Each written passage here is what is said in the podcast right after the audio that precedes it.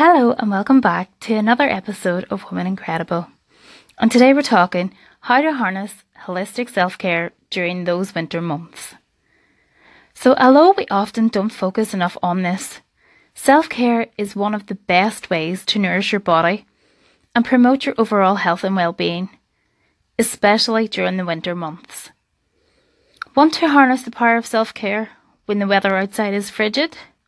Then why not try out these holistic self care tips? Firstly, warm yourself from the inside out. Winter is the best time to enjoy those hot beverages, but we all know that too much caffeine in your day can have a negative effect on your body. Instead, why not try a healthy concoction of almond milk mixed with ground cinnamon, ginger powder, turmeric powder, and cardamom powder. Nutmeg also adds that winter touch. And if you want to add something sweet, add a squirt of maple syrup. Secondly, enjoy an oil massage. The dry weather can ruin your soft skin, turn it in, turning it into a cracked and dry mess. Kill two birds with one stone by massaging warm organic oils into your skin.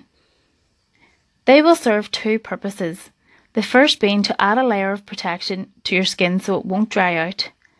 And the second being that it helps to stimulate circulation, particularly to your hands and feet. Blood flow is so essential for good health, so treat yourself to a self massage today. Aside from your oil massages, get an extra jar of coconut oil for your bathroom and use it regularly on your dry skin.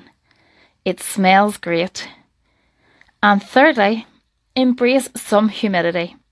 Your sinuses may ache from all that cold wind outside and then the dry heat inside, so allow yourself to breathe freely by enlisting the help of a humidifier in your home. It will add moisture back into the air, making it comfortable for the tender parts of inside your nose. So, what are your favourite self care practices? What do you use? I'd love to know, so hit me up with your replies. Take care. Bye.